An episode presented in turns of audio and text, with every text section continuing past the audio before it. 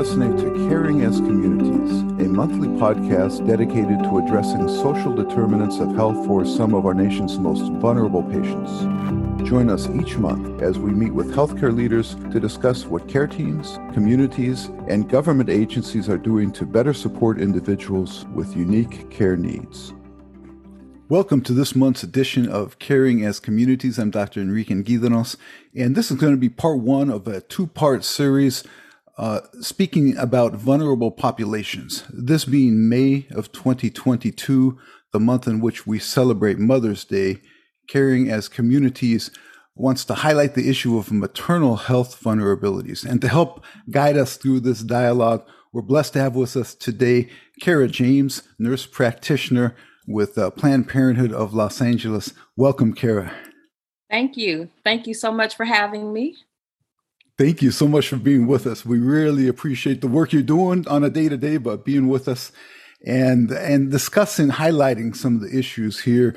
Uh, before we jump into questions, though, I am wondering, could you provide us with a little bit of your background, kind of what led you to do this amazing work you're doing today? So let me let you know who I am. I am a phenomenal woman and leader, a powerful mother, a passionate teacher, a resilient counselor, hood chick, mentor, and Planned Parenthood nurse practitioner. I hope to create a monumental impact on the upheaval of systems that are intricately designed to suppress Black bodies. I love it. Thank you. And and by the way, those of us that can't see the the the visual, I love your earrings you got on, Kara. My goodness, I, they're beautiful. You know, I was in preparing for for this presentation. I did some look at some data, and it's just mind-boggling to me. The the U.S. being as developed as we think we are, we have the highest rate of maternal mortality in the developed world, and and we are the only developed country where the rate of maternal mortality is rising. That's mind boggling to me in the United States in 2022. In fact, I was looking through some, some information uh, about the first national maternal health index that recently got created called the Maternal Vulnerability Index. And data from the MVI, as it's termed, is showing that uh, while maternal vulnerability is is highest in regions of the country like the South and the Midwest, in all communities in our country, Black and Native mothers are at higher risk, and in fact, two and a half times as likely to die from issues such as childbirth, even when controlling for age and education and income level you know, this MVI can identified three factors that seem to play the biggest role in gaps in care between white and black maternal health. And they highlighted things like physical environment, physical health, and social economic barriers. Now, I know you're being located in, in LA, you are probably struggling with all of these. I thought I'd just, you know, after looking at some of that data, just quiet up and see if you had any thoughts you know, it, it is mind boggling that moms are dying at the highest rate in the developed world, in the richest country on the planet. And the rate is rising, like you said. Maternal death during pregnancy, childbirth, or postpartum is a tragedy that has a devastating impact on families. Now, the CDC, CDC estimates that 700 to 900 new and expected moms die in the US each year, and an, an additional 500 thousand women experience life-threatening postpartum complications. Now, more than half of those deaths and near-death experiences are from preventable causes. So not because they have to die, but these deaths are more than more chances of it being a preventable cause. Now, as you said, as bad as the situation is for all women, it is especially bad for Black mothers who are dying at actually three to four times the rate of their white counterpart. And in some places, it's much higher than that.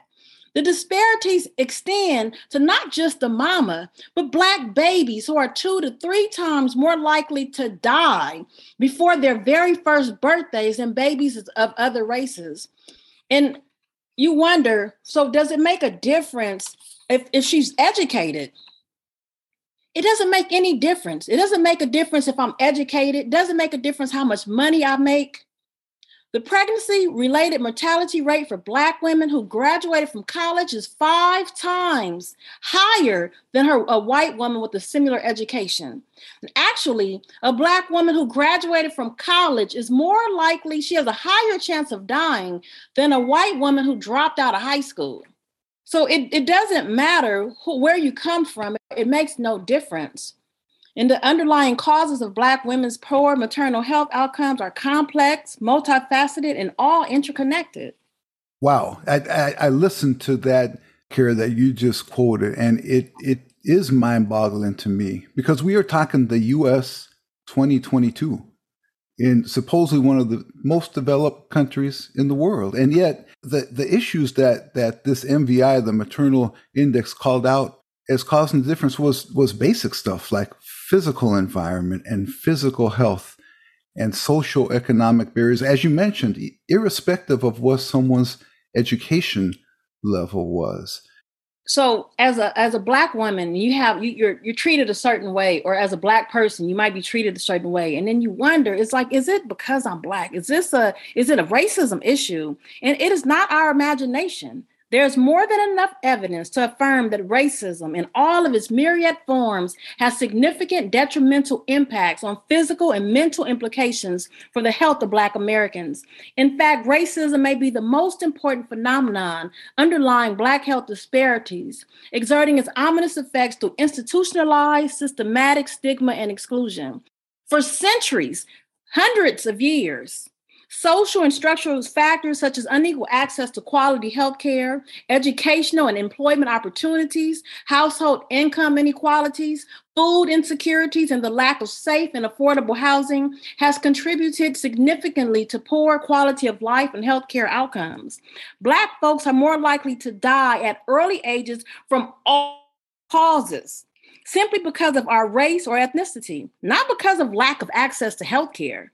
Even when insurance status, income, age, and severity of conditions are comparable, Black folks receive lower quality health care. So it doesn't matter if we if it's an equal standing, you still receive lower quality care. You know, thank you. Thank you for sharing that. When I was looking at some of the data on this index I quoted, it had called out some of the southern states where one in every five women of reproductive age was at high risk of death from issues such as postpartum hemorrhage and preeclampsia and preterm birth stuff as a nurse practitioner. Uh, you are struggling with i'm sure every day.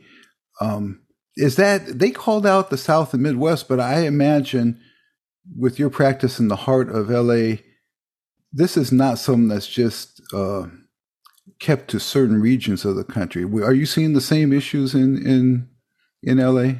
I, am glad you asked me that question. So I want to share a patient experience with me, and I want you to give me your feedback. What would you tell this patient? And it's it's something that happens all the time. You know, our experiences. So I had a 22 year old black female patient she was six months pregnant. This was her second pregnancy in the last 12 months.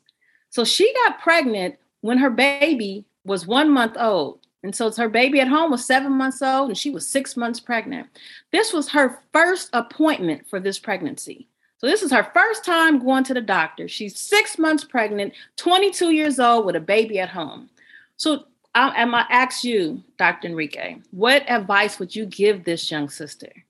Man, well, I would first want to hear what is she feeling? What is her experience? I'm assuming she knew she was pregnant at that point. Uh, I do see as an ED doc, I see folks of all races and ethnicities coming in that will not even know sometimes that they are pregnant. But the first thing I'd want to find out is what what is her experience so far? Is she struggling with being having access to to healthcare? Is she perhaps comfortable feeling like she hasn't needed it so far, and or is receiving care in a non-traditional fashion? So my first thought, care would be Tell me about what your experience as a patient is so far. You are awesome. Many would wonder if she had enough information regarding birth control or judge her decision to wait so long.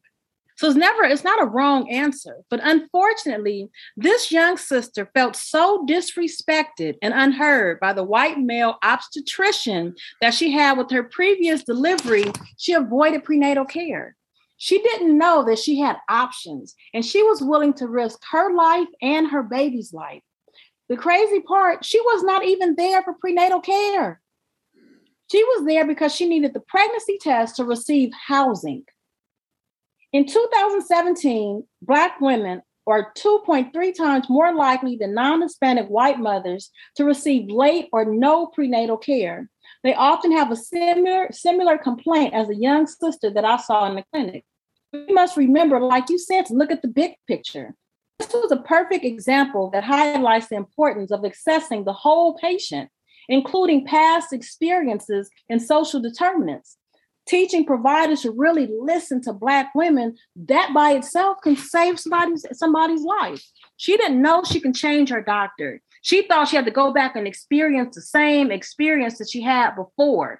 And she was adamant about no i don't want to see a doctor and so you know just that this the lack of communication there is humongous i'm so glad you you brought up that that case kara because you know, I, we have dialogued obviously before we, we're doing the podcast here. And as you know, I've, uh, and our, our team at CBCS, our, our community health workers, we've been uh, working with individuals struggling with various issues around homelessness, substance abuse, and mental health for a good decade and a half now. And what I find probably most disheartening and yet most encouraging, there's opportunity, is that in the vast majority of cases, me, being myself, the healthcare provider, the healthcare system, we've created the system because it works best for us, not that it works best for our patients.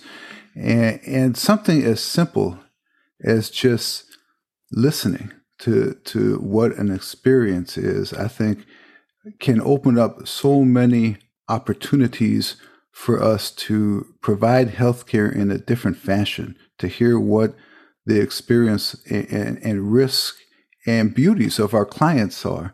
Uh, and, and, I think it's it seems like what we call low hanging fruit, but it, it's so basic, and yet I feel that as a healthcare system we don't do that. And as you highlighted here, something as simple as just you know explaining to someone how they could access care in a different way is going to potentially dramatically change her risk and her vulnerability exposure. Is that a fair way to to paint that picture?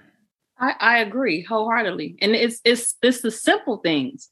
So you you you know you and I'm sure we'll get to this, but the policy and procedures are in place. You know, so their their policies, they've done all this research. So the policies and procedures are in place to stop maternal morbidity and mortality. But it doesn't make any difference if the provider is not compassionate enough to implement the, the, the, policy that needs to be in place while this woman is dying. If he can't hear her and what she's going through, her struggle, her pain, or whatever it is, like, oh, well, no, you'll be okay. And so if he doesn't implement the, pro- the, the policy that would save her life, she's still going to die. You know, you had mentioned about the southern states. Some research that came out recently, and it talks about like Louisiana had the highest maternal morbidity and mortality, right? And Black women were like over 50%, there were preventable causes. White women, it was only 9% preventable. So it's like, well, cause so the hell you let her die? Like, I mean, it's just crazy. You so she's black and her chances of dying from preventable causes is 50% more. You know, so her her chances of dying is so much higher just because she, you know, you don't listen to her, you don't her concerns or her whatever her issue is, you can't hear her. And so it's such a so much of a difference in the percentage for a white woman. It's only less, it was less than 10% that hers were preventable. So you're listening to her and her concerns, but this other sister, you can't hear her. And that's really scary. Well, I, I love the, the terminology you're using. I just found so beautiful. After 25 years of clinical experience as an emergency physician, sometimes people ask me, what's the biggest gap? And it's here, in my opinion, hearing and listening. Because I think sometimes there's a dialogue going on, and we're not actually, we being providers, aren't necessarily hearing the dialogue or listening to the dialogue. We may have a preconceived approach, a preconceived thought. And, and I think in many situations, the answers are there if we can just open our mind and, and listen and hear. And communication, I just think is so, so important. You, you, you know, I'm, I'm curious as we talk about communications, where is the gap? How can we do better? Is it, is it having different people at the table? Is it teaching us as providers to listen better? It, I think it's a few places. So I, I had I spoke with a doula recently, and so this this sister was sharing her experience, and so she was telling me that she uses code words for her patients, and I felt like that was so devastating that she has to her patient is not comfortable enough in this environment that should be amazing and empowering. She's having she's bringing life into this world. And she has to use a code word like ice cream. And instead you know that's ice cream was meaning oh it was a good experience. Or she had a different code word if it was a bad experience. But the fact that they need to use code words in this environment is devastating to me yeah, exactly. For such a beautiful experience as bringing life into the world. You know, I love the concept of the doula. And I wonder does the use of doulas in maternal health, do you think, help bridge some of that gap in communication? You know, you know, black midwives and doulas for centuries, for hundreds of years, have played a critical role in improving the care and outcomes for black families. We bring our mama, our auntie, our cousin into the room with us. Now, if we can empower them with the information and knowledge, there would definitely be an opportunity as a stop uh, to stop some of the, the, the gaps in maternal morbidity and mortality. Doulas, as you know, are trained professionals who provide non-medical, culturally appropriate, emotional, physical, and informational support to women throughout their pregnancy, birth, and postpartum. The rich tradition stems from practices passed down from healer to healer before and even during slavery. Fortunately, Black women are reclaiming their role as experts in maternity care and are working to make sure that women of color have healthy, positive experiences. Now, studies suggest that increased access to doula care, especially in under resourced communities, can improve a range of health outcomes for mothers and the babies lower healthcare costs, decrease maternal anxiety and depression, help improve communication between low income, racially diverse pregnant women and their healthcare providers. But they ha- allowing that conversation to take place just by the empowerment or them being comfortable with someone there with them as an advocate. Labor support also increases breastfeeding initiation and retention rates. Shorter labor, more spontaneous, spontaneous vaginal births, fewer unnecessary cesarean deliveries. That's a huge problem. Black women have more, not because of their traumatic, experience, you know, they're the babies in um, in, in dire need. Um, they have more unnecessary cesarean deliveries fewer preterm births, also fewer epidurals, and higher maternal confidence and satisfaction. I believe doulas can be an essential part of the equation to reduce maternal and infant morbidity and mortality. Just having someone in there empowered with the knowledge you know, as an advocate for, you know, whatever her birth plan is, ensuring that she has the things that she needs and that she requires. I, I'm an educated sister myself. I didn't, I want to have, I wanted to have my daughters naturally the, the doctor insisted I have oxytocin.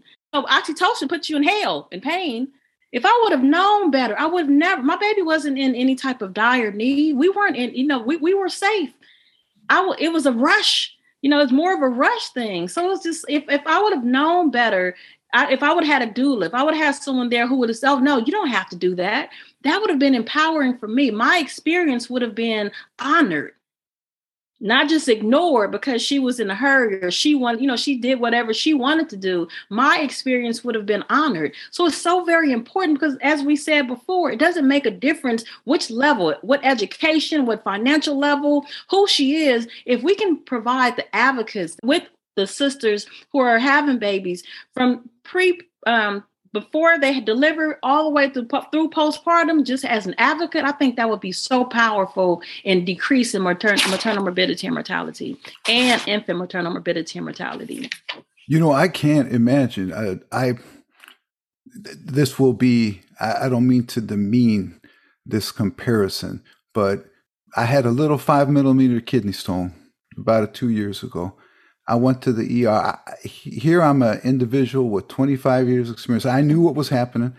A little tiny kidney stone. I was literally lying on the floor of the triage desk crying. I don't care who was going to be telling me what, myself with the medical education, I couldn't hear what was going on. I just was focused on that pain. I can't imagine trying to be in childbirth, irrespective of your level of ed- education, and trying to make a conscious decision about stuff like oxytocin or cesareans to have someone there. You and I talked earlier about how sometimes I'll have to translate and the look on an individual's face when I go in there and start speaking their language and the calmness that comes over. And it's just a better completely different interaction. I would have to imagine, even put in all the knowledge that the doula brings, just having someone that can speak the language and be an advocate in that environment and that situation has got to be so huge.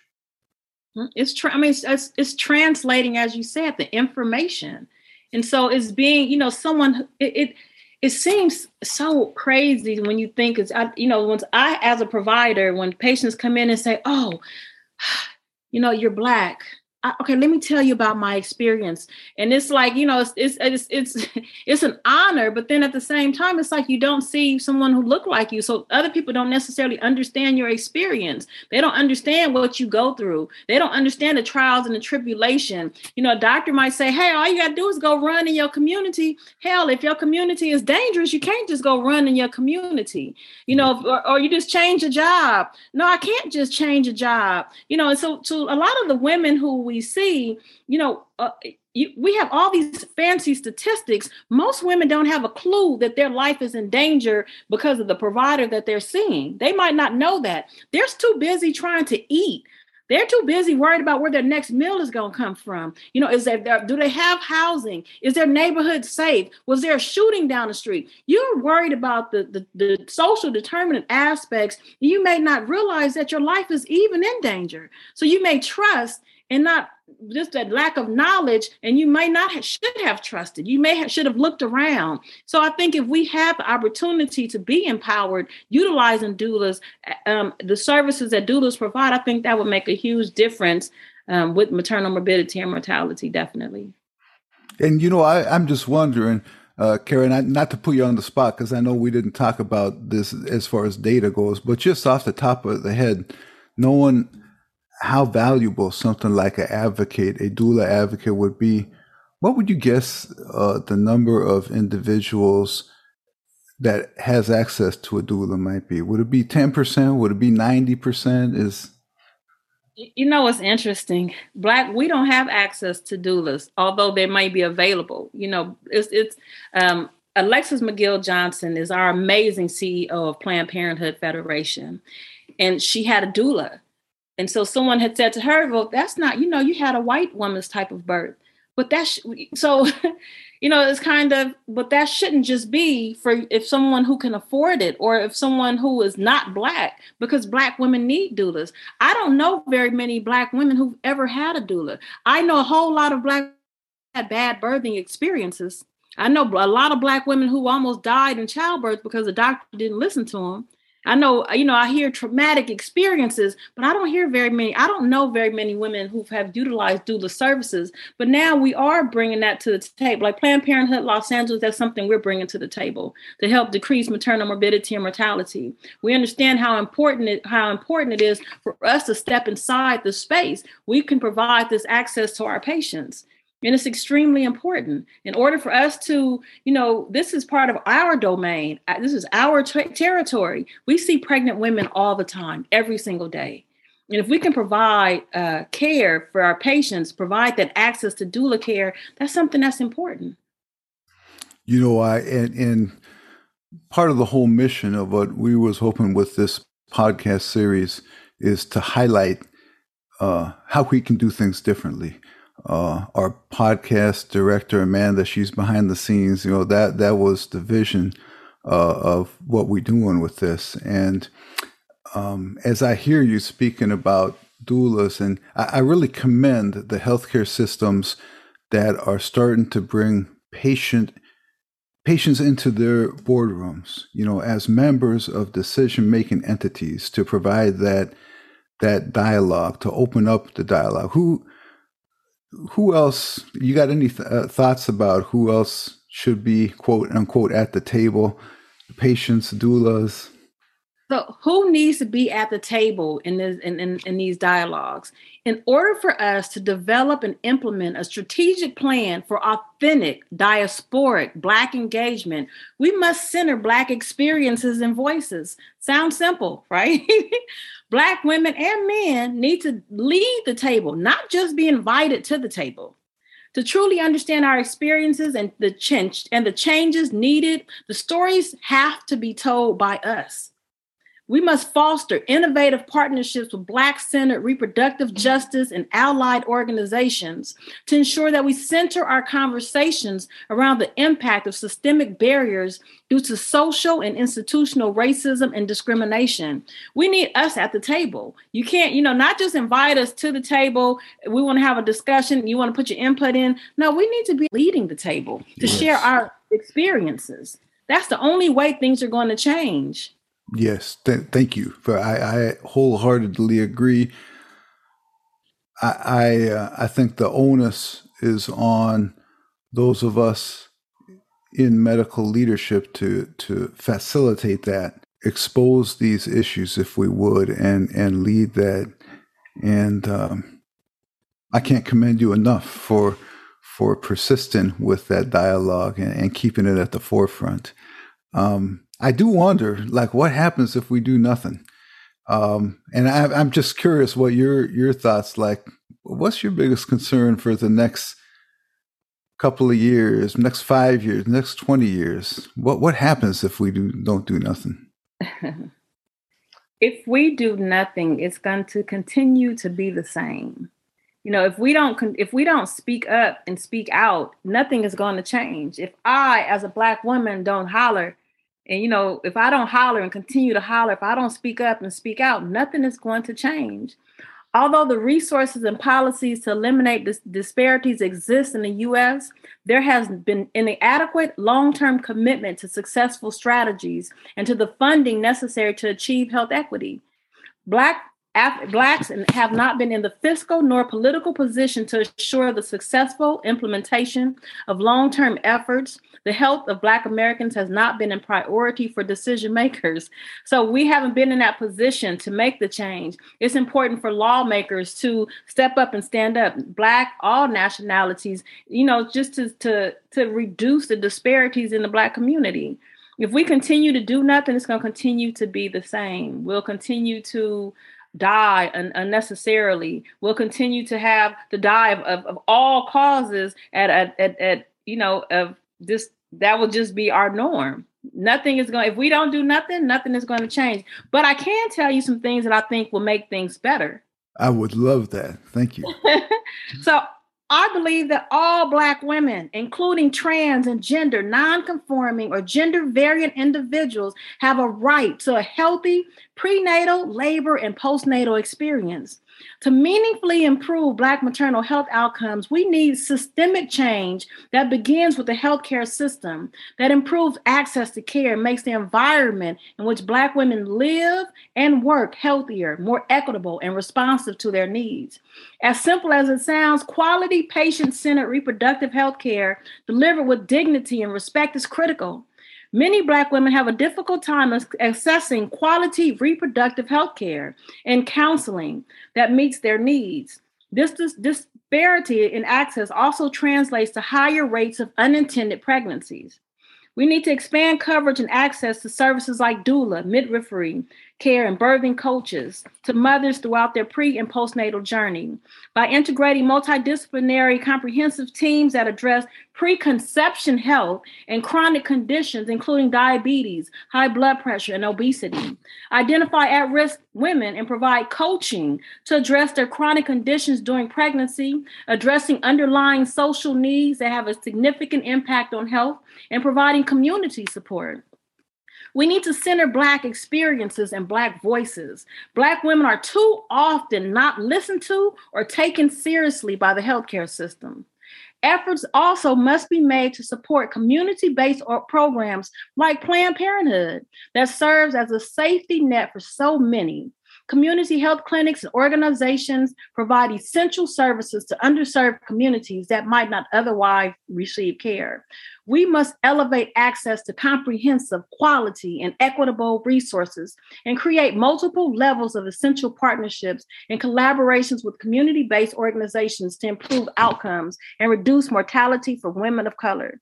We need to identify and address unconscious bias in healthcare standardized coordination of care and response to emergencies, assess and coordinate delivery hospitals for risk appropriate care, and support review of the causes behind every single, every single maternal death. And I believe only by doing the a combination of all these will Black women and babies be able to achieve optimal health. Wow, this last few minutes, Kara, has been such a wonderful experience that I find the value of storytelling is so important. And obviously, you're a master storyteller. I, I love, I, I, feel the onus is on me when we are addressing some social determinant of health issues to, to, to be the storyteller, whether it's in a legislature or a public environment, to emphasize that. But not only are you telling us the story, you're giving us the prescription to fix it. I mean, th- those last few minutes were amazing. And I can't thank you enough for that. We could be going on and on on this. I am loving this. Uh, before I ask my last question, which is where you might recommend some of our listeners go to to look for more uh, resources on issues, even if it's within the Planned Parenthood system or elsewhere. Uh, I did want to ask one more question. Are there any other issues you think it's worth touching on regarding maternal health uh, vulnerabilities before we wrap up our time together today? So you have me two things. So let me go to the, the first one, and then I'll direct you some. Thank so you. With, with renewed commitment and action, we can help facilitate the dismantling of systemic racism. This requires us to step outside of the framework that only looks at healthcare and consider the full scope of factors and policies that influence the Black American experience. It requires us to examine and dismantle oppressive and discriminatory policies. And it requires us to acknowledge Black people as fully human and deserving of fair and equal treatment and, and act on that belief. So, not just believe it, we have to act on that belief. Now, where can we go? Planned Parenthood has some amazing information. I love Planned Parenthood Los Angeles and Planned Parenthood all across the nation. I love Planned Parenthood too. I think you all do wonderful work. yeah, Planned Parenthood is an amazing organization. Uh, it, I, I, I could there's so many places just to highlight how important Planned Parenthood and the work Planned Parenthood is doing across the nation. Um, Black Mamas Matter Alliance is a good place. Black Women for Wellness, the Black Maternal Health um, Caucus, uh, Frontline Doulas can give you information about doula care. Um, so yeah, so it's you know it's it's information that's out there. I don't want to go too deep on the research aspect, but it is good research information that's out there. That is no, thank you very much. Those are some great resources. We just feel it's it's great for our listeners that some might want to dive a little deeper to have access to some of those resources. Kara, I, I am just uh, so thankful for the time we have had together. I, I thank you for your day to day work clinically, but also for your passion and your advocacy on such an important issue. I look forward if we have an opportunity to bring you back to to do this again. But thanks again for the work you do and, and for spending time highlighting this important issue. And for all our listeners, hasta el mes que viene, until next month, thank you for listening.